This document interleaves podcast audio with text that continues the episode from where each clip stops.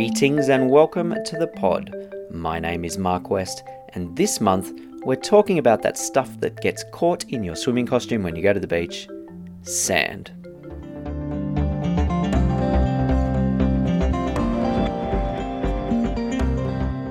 Doctor Gary Greenberg is a scientist, author, teacher and photographer who combines his passion for art and science by exploring the hidden dimensions of nature.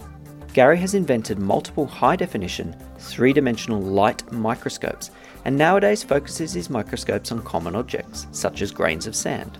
He's looked at sand from all around the Earth, but the funkiest sand he has examined is from the Moon. He's hoping he can get some sand from Mars.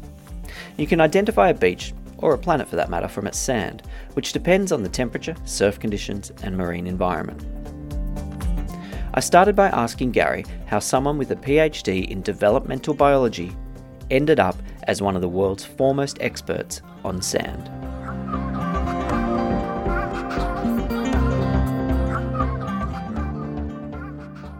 That's a good question, and uh, I don't have a really clear answer to that.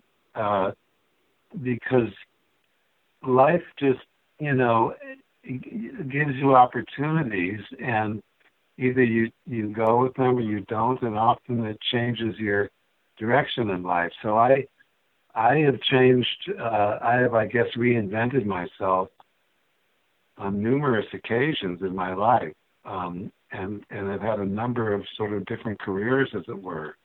Uh, I, I started as a start, but I graduated U C L A as a um, as a major in psychology, and I knew I didn't want to be a psychologist, but I got absolutely fascinated by photography.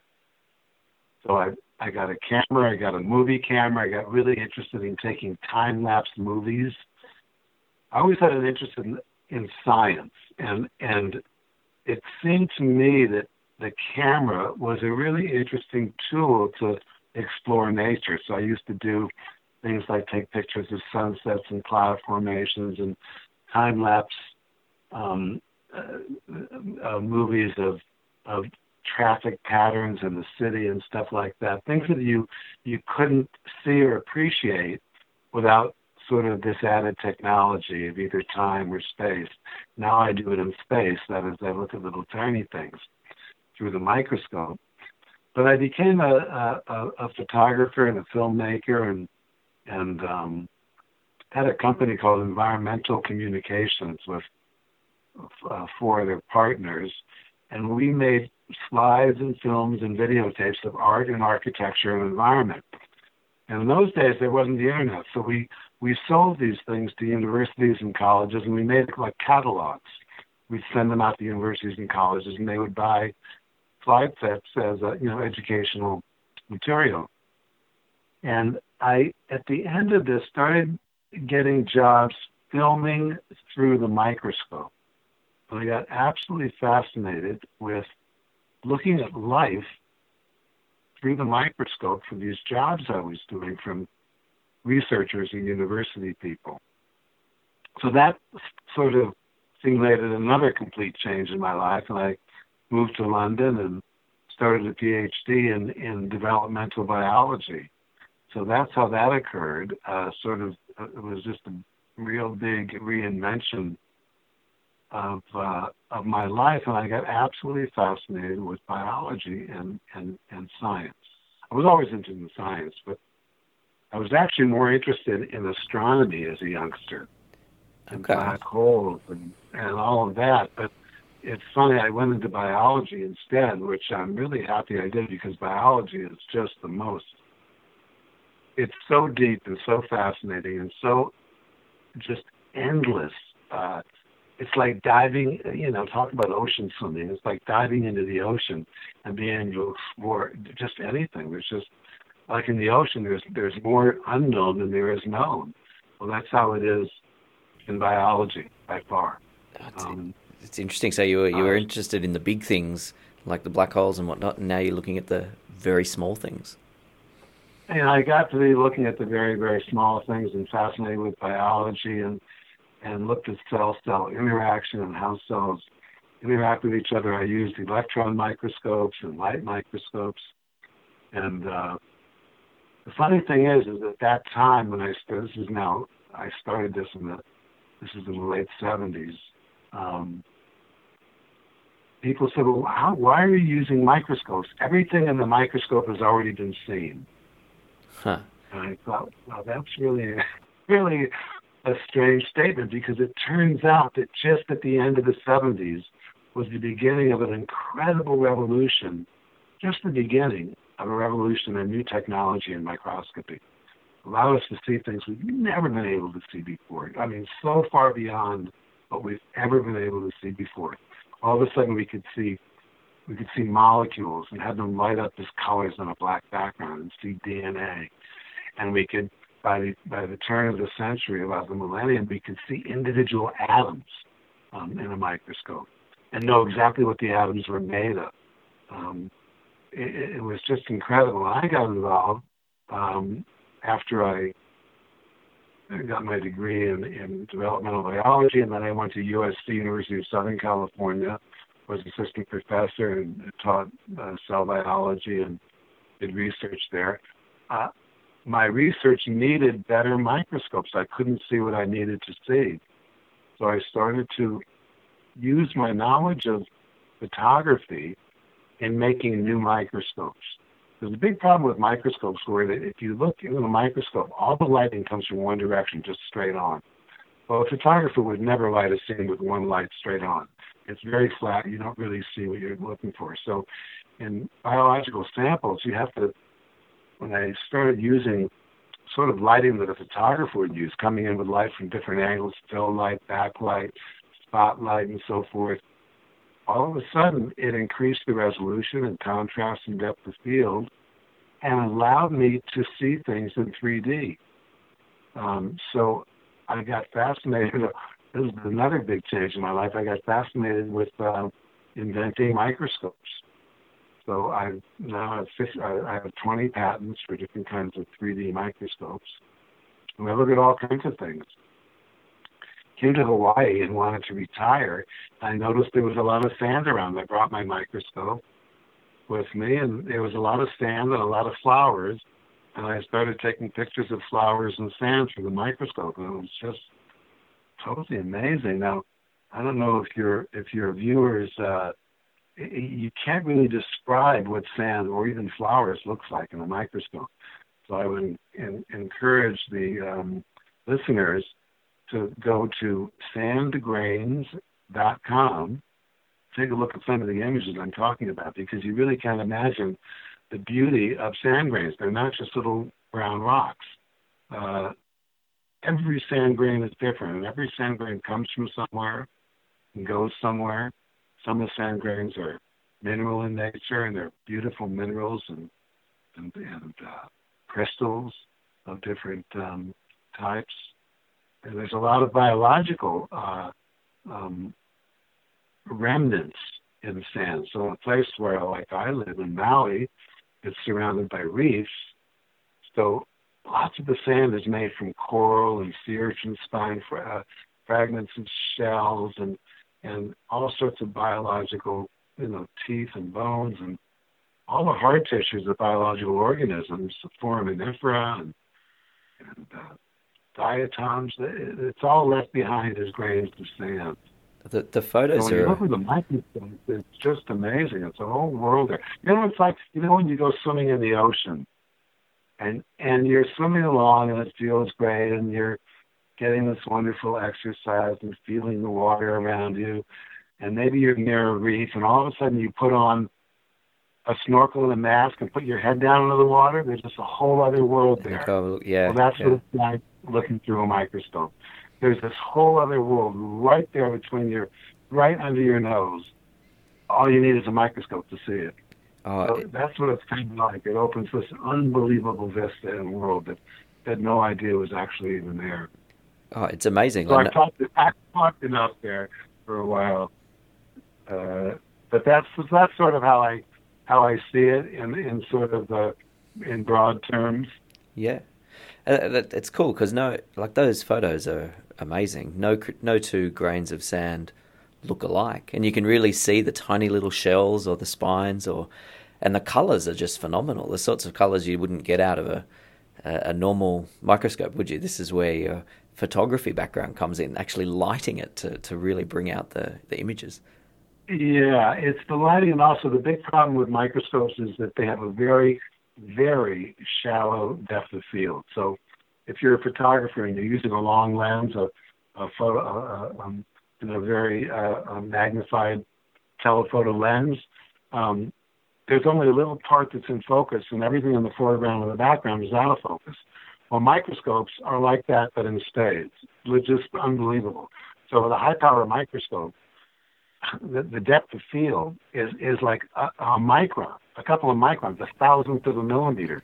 Yeah, right. Um, so you only see a little slice of what's there. So if you take a picture of sand, um, all you you don't see the whole grain of sand. You just see a little little bit of it in focus.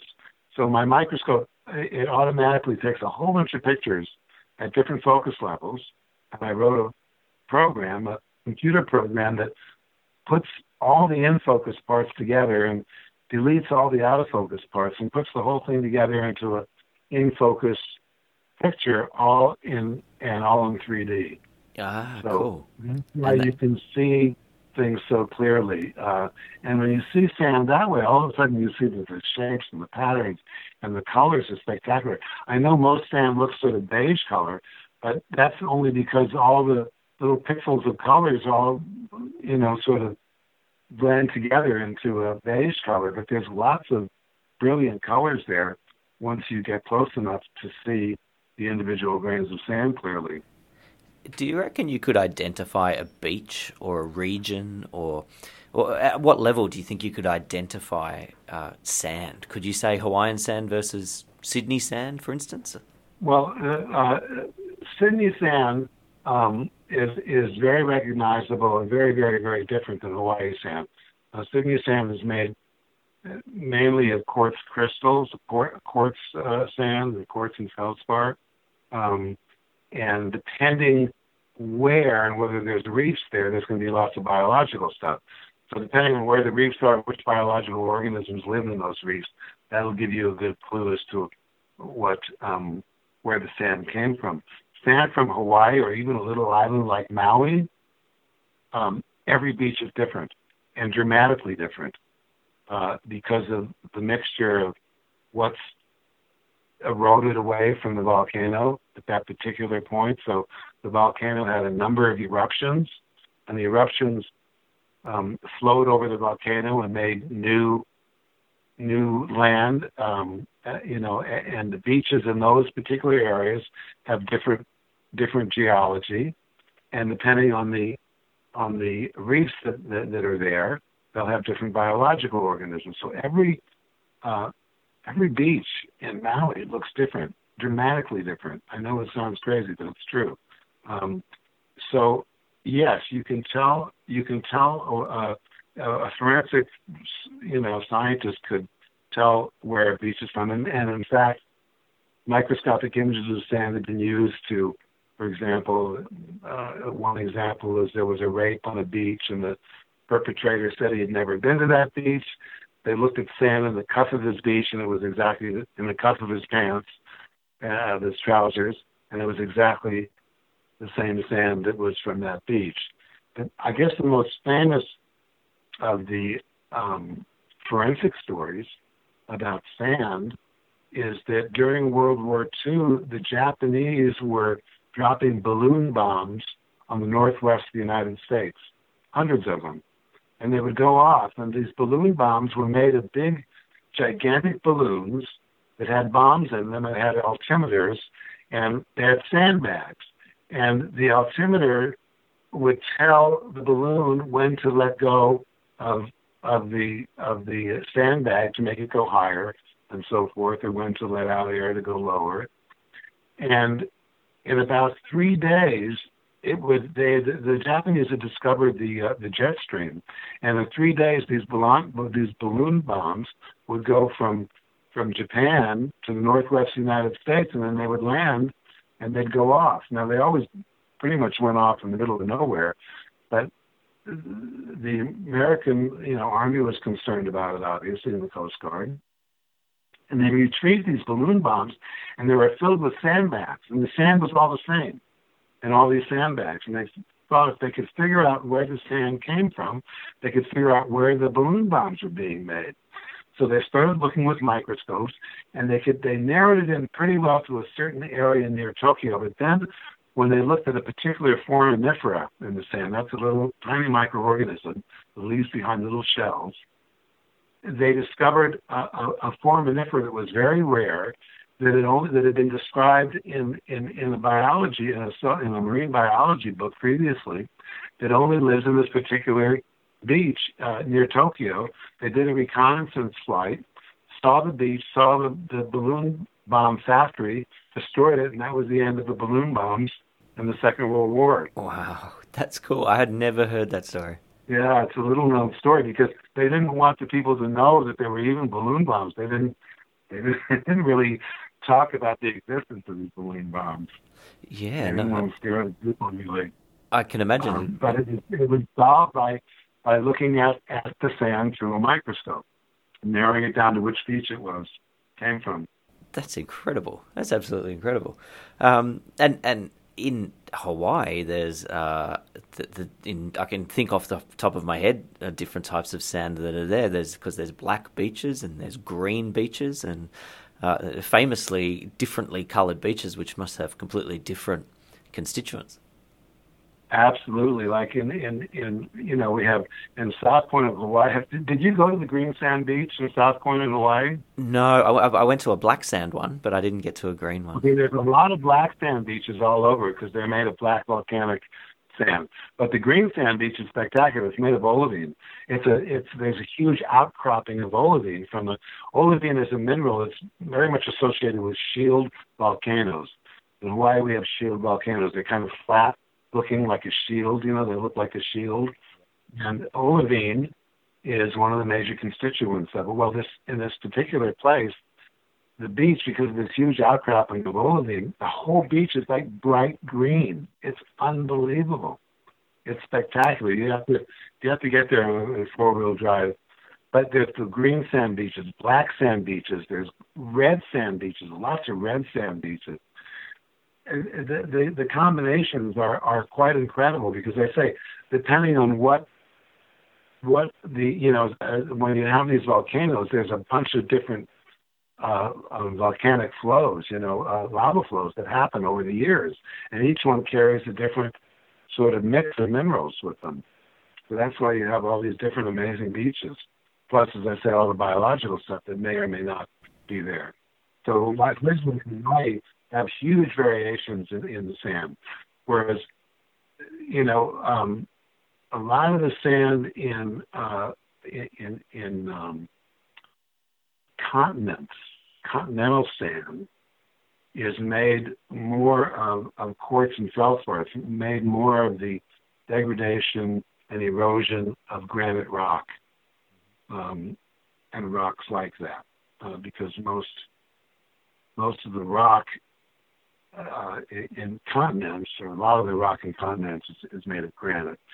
It's rock that's slowly, slowly cooled over time, under sort of under the volcanoes, as it were, and then the overlying period of the rock erodes away and leaves these volcanic rocks.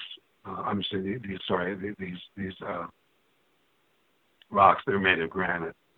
Um, Well, the, it's it's the it's the uh, erosion of granite rock makes a lot of the beaches in, for example, a place like Sydney, but they will vary depending on the biology that happens to be there at the time, or, or not at the time, the biology that lives there, the ecology, and and um, and the underlying you know minerals of of, of the rocks that, that that are nearby. But there's less variation in Sydney, for example, in, in a place like Australia, in a given square miles than there would be in Maui.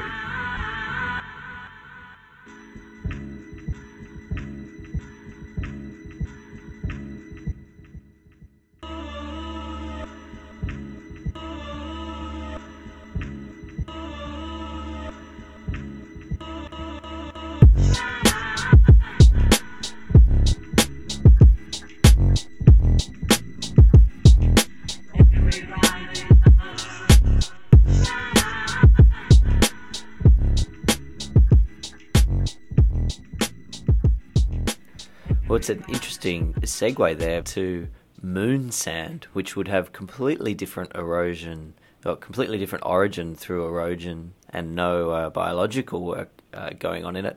How did you get your hands on moon sand, and what did you find? Well, that's an interesting story, and that's what led to one of my one of my other reincarnate or, or other inventions in my life, or reinventing myself, was after I did I did a book on sand uh, from all over the world, um, and the NASA folks uh, uh, who, who had been photographing moon sand um, realized they never saw moon sand as good as they could see it in my three D microscope. So they came to Maui and brought moon sand with them, and we photographed it, and we went to some went to some meetings, you know, planetary science meetings, and did some publications. And then I uh, joined the Institute for Astronomy here in Hawaii, because at the in Maui here we have um, a lot of telescopes on the top of the mountain here, and we have a wonderful research institute in Pukalani. And I joined the group and started a three D microscope lab there, um, where I got a grant to look at moon sand. So I've looked at moon sand from all of the Apollo landings, and of course the erosion is very different because there's no water, there's no ice, there's no freezing and thawing cycles like we have here.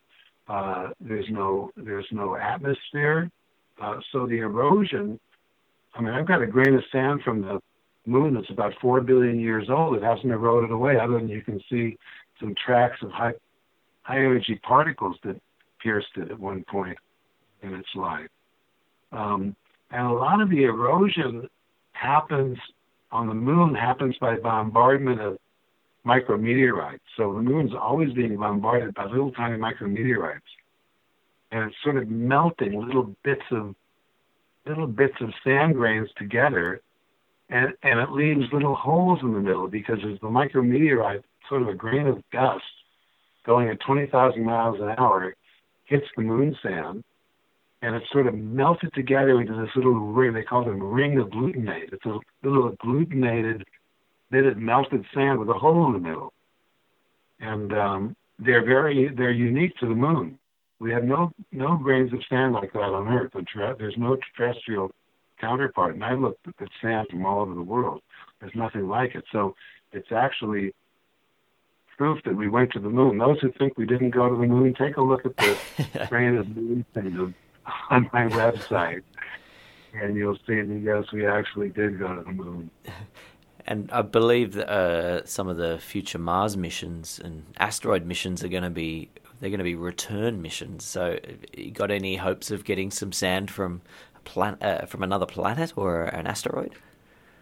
Well, you know, that's going to be a ways off. I'm afraid I'm I'm already. I, I just turned seventy-five, so I'm an old guy. so um, I won't be, but hopefully others will be looking at that. It would be pretty cool. So that I, I read on your website that they're taking your or you're building a new microscope for the International Space Station. Is that right? There, the um, the tech, not my three D technology. Uh, uh, um, I was work, I worked on the design of it and the early, early design of this, uh, going up to the yeah the International Space Station has a microscope, and it's being replaced by a new microscope that's using my three D technology on it. Wow! So you're, you're on the International Space Station. That's pretty cool. Down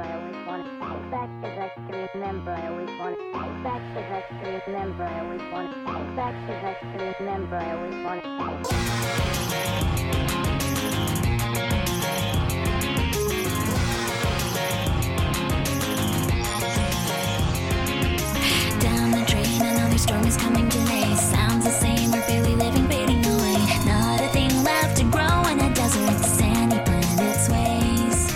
In the end, our feet is fading away. I was watching one of your videos, and you were talking about you had a Well, you were involved in the Superman movies in the seventies as well. Yeah, this is when I was sort of segueing between being a filmmaker, and I knew a lot of filmmakers, and I knew a lot of people in Hollywood, and and becoming a scientist. Um, so this is when I first moved to London to start my degree, I got a job. You know, in those days, they didn't have computers like we have today to do special effects. Uh, uh, computers in, in the late in the late or mid middle mid seventies were very um, archaic compared to what we have today. Um, and so when you did special effects, you had to think of something that you could film to make it look like something else. So uh, um, uh, I, I I knew people working on the Superman film, and they were looking for ways to film the the surface of Krypton. And I said, well, I have a way to make cells in a microscope look like a moonscape, um, where every nucleus looks like a crater on the moon, um, and every little particle in the cell looks like another little crater on the moon. Um, and it actually does. There's a, it's, a, it's, a, it's a technique uh, called um, Nomarski uh, differential interference contrast, and you can actually make these cells look like a moonscape. So I, I, I was working on human pancreatic cancer cells that looked particularly moon-like, um, and I, I uh, got the job to do the special effects. So I, got, I made a little system where the where the it made it look like you were flying over, literally flying over this sort of moonscape, and I colored it uh, um, sort of pink and blue, uh, which was the colors of of, of the of what, what Krypton was supposed to be. And uh, and it looked like you were flying over. It literally looked like you were flying over Krypton. It was the opening, it was the opening scene of, of the movie. I love it. So Krypton is uh, human pancreatic cancer cells. Yeah, yeah, yeah. Hard to believe. And that that would have been like difficult to rig up, wouldn't it? With with seventies on film and everything, connecting that to a microscope. And then moving at the right speed and everything, it would have been pretty. That's some good engineering. If there was some, I, I was, I was, I figured out some clever ways of doing it. There was a, I had a stage that was a rotating stage. Um, this is before they had like digitally, you know, that, uh, you know, digitally controlled, you know, computer controlled stages. Um, uh, they have them now. You can do anything you want with them, but those days they didn't.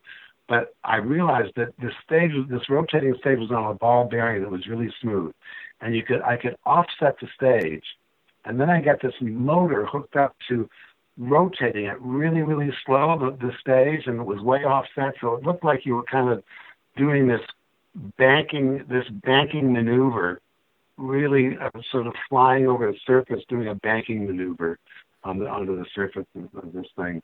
And so it actually did look like you were flying over Krypton. It was pretty amazing. That's really great. That's that's that's the things you overcome, right? The things you can come up with. It's and really then, cool. And then yeah, you, you put on this, you know, my micros, the mic, the, the, the, the camera. Those days, cameras were really big. There was a, a you know, this was a big a big widescreen camera. You know, uh, cinema, what do you call it? A big a big Panavision camera. I had to build a mount onto the wall to hold the camera because it was like way bigger than the microscope was. And and uh, and then the way they did the way they did um, widescreen in those days, in fact they still do, is they shoot it um, with what's called an anamorphic lens. So they shoot everything with a lens that makes everything look tall and thin. And then when they project it in the movie theater, the lens in the movie theater spreads it out so everybody looks normal. So imagine you have a circle, which is the nucleus of every cell. And then all of a sudden you photograph it uh, uh, just normal as a circle. Then you project it in the movie theater where it spreads it out like a, like a, like an like an oval. It makes it look like it's foreshortened, like you're actually flying over. Like giving it perspective sort of thing. Like a perspective view. That's why it looks so realistic. Ah, I'm gonna. I at, when we finish chatting, I'm gonna go and look this up on YouTube because I'm, I'm sure it's there. I haven't seen the movie for well, years. Unfortunately, on YouTube, if you look at it in low resolution, it's just gonna look like blue. Uh, I, I try to look at it on a low resolution. You you have to get like a like a video, like a oh, okay. What do you call it? A D V D. You have to see it on on a D V D in high resolution to be able to actually see it because it was made for. It was made for a wide shot flying onto the, you know. Yeah. You don't see, you won't see it in a in a, in a low res, uh, you know, uh, version of it. So try to get yourself a high-res version of it. Okay, no, that could be tonight's job.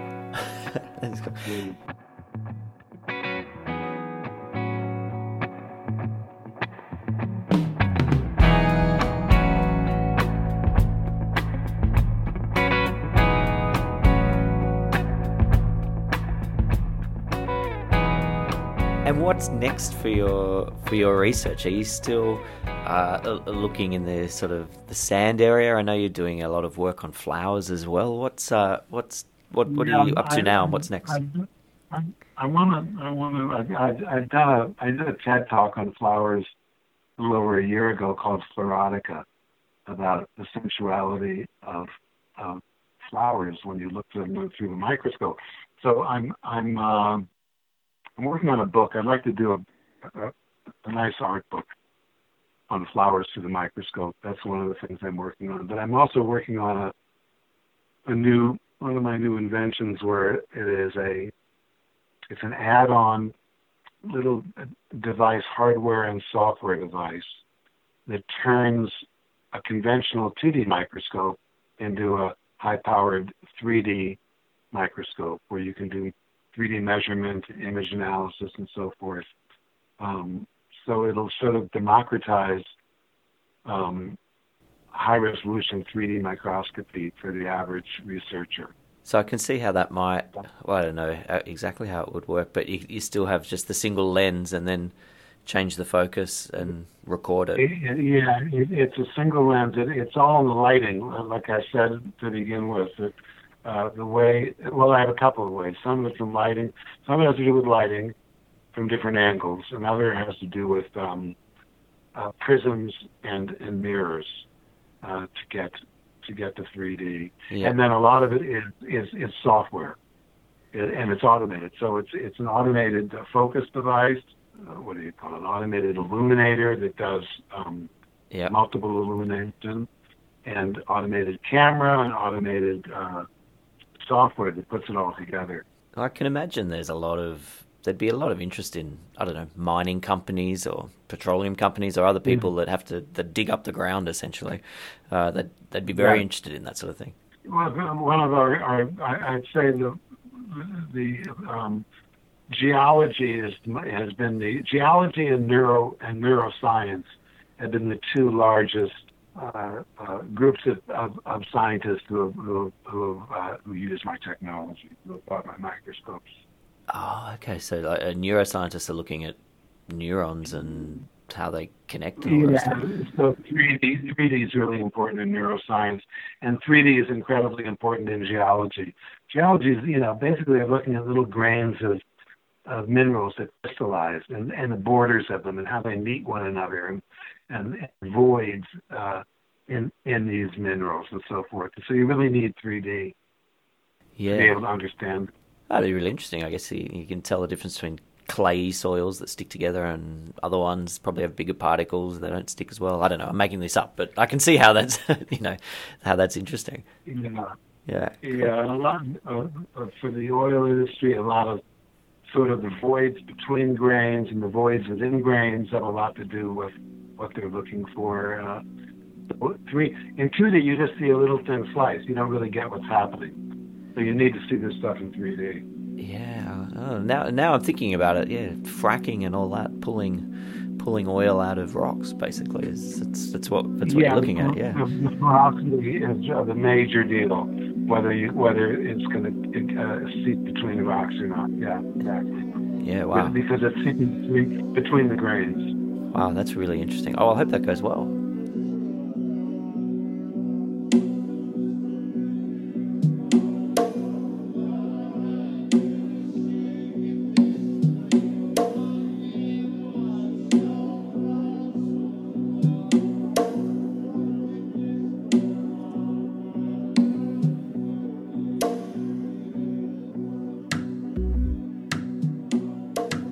I guess the thing with closing was is that, you know, it turned out when I was a youngster, I wanted to be an, uh, an astronomer, and I became a biologist. But now, in my last reincarnation here, I get to play as an astronomer too, with the moon sand and so forth. And now you've gone back. that's been, that's, that's been fun for me. that's a that's a that's a long arc, but it's a it's a good one. It's a long arc. So if you live long enough, you know, maybe so, maybe that can it'll come back to the beginning again. That's a good message.